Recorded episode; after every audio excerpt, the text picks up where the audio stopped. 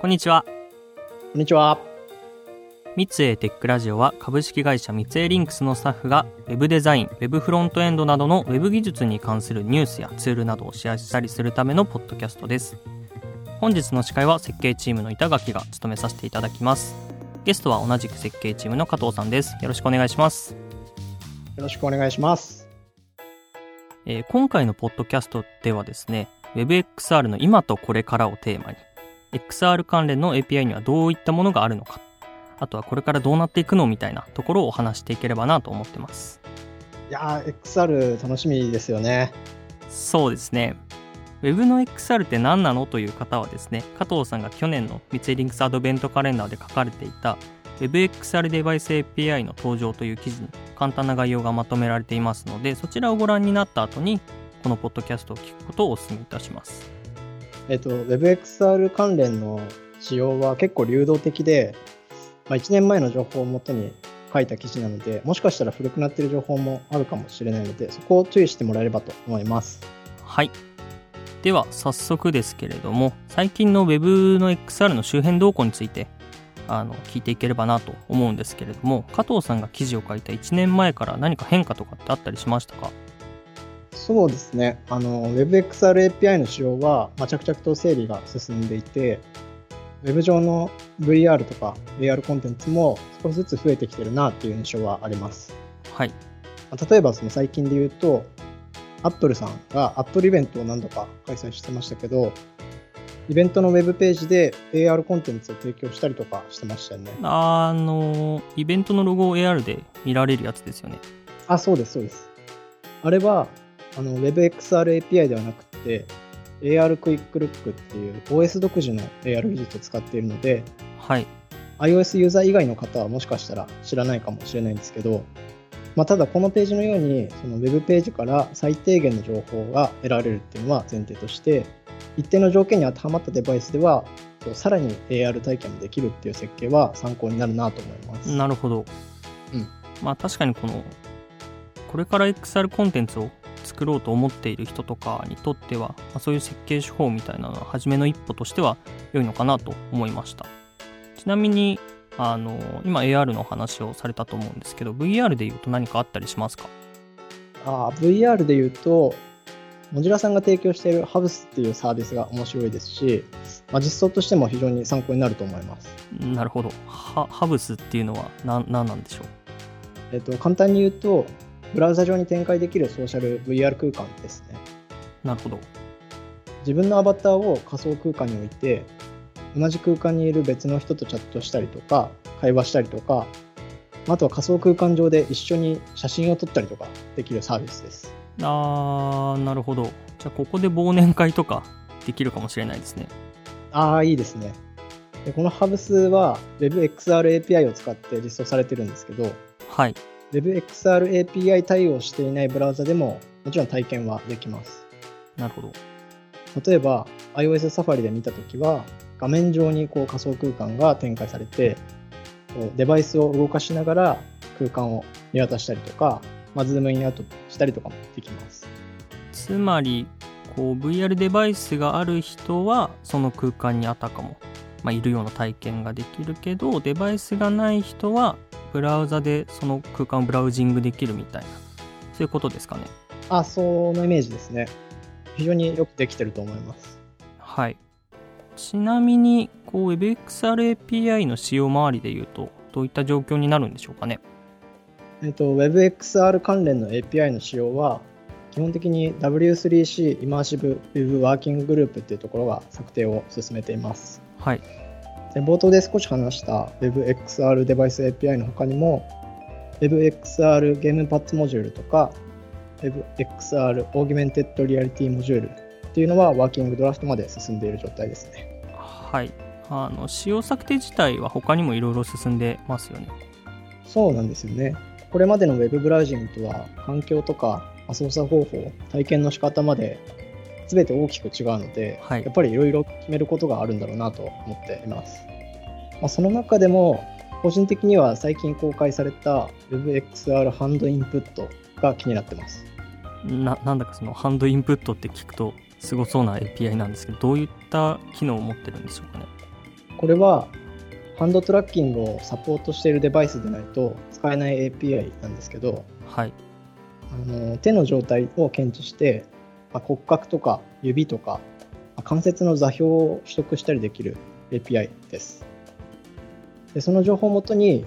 XR 上でこう手のモデルを表現したり、あとは手のジェスチャーを使って何かをしたい場合に利用できますね。なるほど。板垣君が注目している API はありますか？そうですね。自分が気になってるので言うと、WebXR ドムオーバーレイズモジュールとかですかね。ああ、いいですね。少し詳しく教えてもらってもいいですか？わかりました。あの、ドムオーバーレイズっていうのはですね、WebAR 空間にテキストだとか、あと画面操作用の要素みたいなものをですね、うん、あのドムコンテンツとして表示する方法を提供してくれる API ですね。うんうんあの AR コンテンツって実世界を映したレイヤーの上に 3D モデルとかあのそういったコンテンツをオーバーレイすることで現実を拡張すると思うんですけど、はい、あのそれらの世界だとか空間のレイヤーとは切り離した平面の UI レイヤーを一番手前に置くことで常に表示したい情報だとかあの操作用のコントローラーなどを置くことができるんですよ。なんか最近のサービスとかでこう分かりやすい例とかってありますかね？そうですね。最近のサービスで言うとポケモン GO のモンスターと対峙した時の UI みたいなのが一番分かりやすいのかなとは思います。あのあれで言うと逃げるボタンだとかリュックボタンがまさにそのドムオーバーレイズで再現できるようになる UI ですね。うんなるほどね。やっぱ AR って今はそのモデルを表示して終わりみたいなコンテンツが多いのでそういう空間内の要素をコントロールできるような UI っていうのを一緒に提供できるとこうより直感的な操作感を提供できるような気がしますね。そうですね、うん、ちなみに DOM オーバーレイズってことはその私たちが普段 Web 制作で使っている DOM の API をそのまま活かせるっていうことでいいんですかね？うんというとどどういうことなんでしょう？あと XR セッション内で 3D モデルをクリックした時とかは、まあ、基本的にそのセレクトイベントが発生するようになってるんですけど、はい、ドムオーバーレイズを使って配置した要素をクリックした時は、まあ、そのセレクトイベントじゃなくてドムのクリックイベントが発火するイメージですか？まあそれで言うとほぼ合ってますねあの DOM コンテンツをクリックしたときは、セレクトイベントと、あとその DOM 系のイベントの両方が発火するようになってますね。ああ、両方発火するんですね。はい。あのちなみにオーバーレイされている DOM コンテンツでは、あの BeforeXR セレクトイベントっていうものも用意されているんですけど、このイベントを活用することで、セレクトイベントが発火する前に任意の処理を実行することができるんですよ。はああのもしですね XR セッション側のイベントを止めたいみたいな時があったら BeforeXR セレクトイベントのリスナー関数内でプリベントデフォルトメソッドを実行してあげます。でそうするとセレクト系のイベントの発火を抑制できるようになるわけですね。ああなるほど。覚えておきます。ぜひこれは覚えておいて損はないと思います。あの日頃使っている API を応用してコンテンツの拡張ができるので学習コストを抑えることができると思ってます。あとは XR コンテンツは基本 WebGL を使って実装すると思うんですけど、WebGL だけだと提供が難しかった操作方法だとか、DOM オーバーレイズを使えば実装できることもあるので、結果的にあのアクセシビリティの向上にもつながるのかなと思ってます。ああ、それは結構大きな進歩ですね。そうですね。今ちょうどアクセシビリティっていうキーワードが出たので、あのここから XR とアクセシビリティについてもう少し話したいと思うんですけどいいですか？はい、まあ、というのもその VR 空間とか空間にあるオブジェクトをユーザーにどう伝えるのかとかそれをどう操作するかっていうのは結構大きな課題なのかなと個人的に思ってるんですよね。そうですね。確かにあの 3D モデルの情報を言語化したりするのって結構難しいイメージがありますね。うんあのちょっと広い話にはなっちゃうんですけど XR コンテンツのアクセシビリティについてはアクセシビリティプラットフォームアーキテクチャーズワーキンググループっていうところが公開してる XR アクセシビリティユーザーリクワイアメンツっていうのを見ておくといいのかなと思います。なるほど。それはどういったものですか？えっと、これはですね、WebXR を利用するユーザーのニーズと、それに対する要件が書かれているドキュメントですね。例えば、視覚障害のある方が持つニーズの一部を紹介すると、テキスト読み上げだとか、あとはオブジェクトの位置などを音声でお知らせするみたいなものが挙げられてます。うん。あと、これは視覚障害のある方ではなくて、全員に当てはまるんですけど、まあ、何かしらのアクションを実行したいときに、特定の体の動きを必要としないっていう、まあ、そういうのが求められていますね。例えば、腕を大きく上に上げるジェスチャーをする必要があったとして、まあ、そういう場合ってあの五十肩の人とかって腕が上がらなくて目的を達成できないわけじゃないですか。なるほど、それはちょっと辛いですね。そうなんですよ。あのそういった場合は、えー、ジェスチャーではなくて、まあ、代替手段として音声だとか目の動きによる操作ができるようにした方がいいんじゃないのっていうことが書かれてます。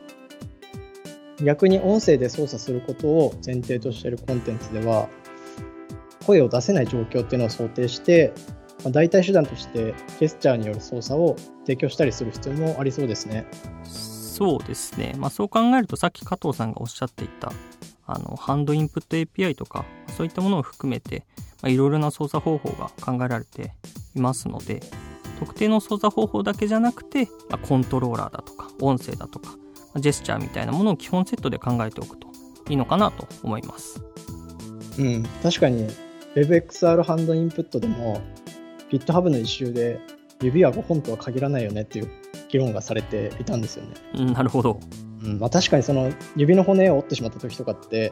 包帯でぐるぐる巻きになったりとかするので、はい、そういう状況とかを考えると一つの操作方法をとっても、まあ、考えるべきところがたくさんありそうだなと思いましたそうですね、まあ、確かにこう時と場合によっては一時的にですけど、まあ、自由な身動きが取れない環境だとか状況に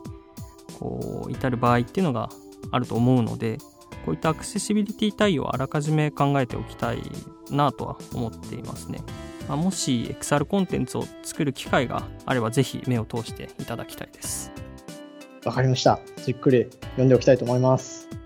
はい今回は加藤さんと一緒に WebXR の今とこれからについてお話ししてきました。加藤さん的に今後この WebXR がどう発展していくのかみたいなところってあったりしますか？そうですね。いろいろやっぱ想像は膨らみますね。はい、まあ、例えばその何かしらの部品あのカメラのレンズキャップとかを想像してほしいんですけど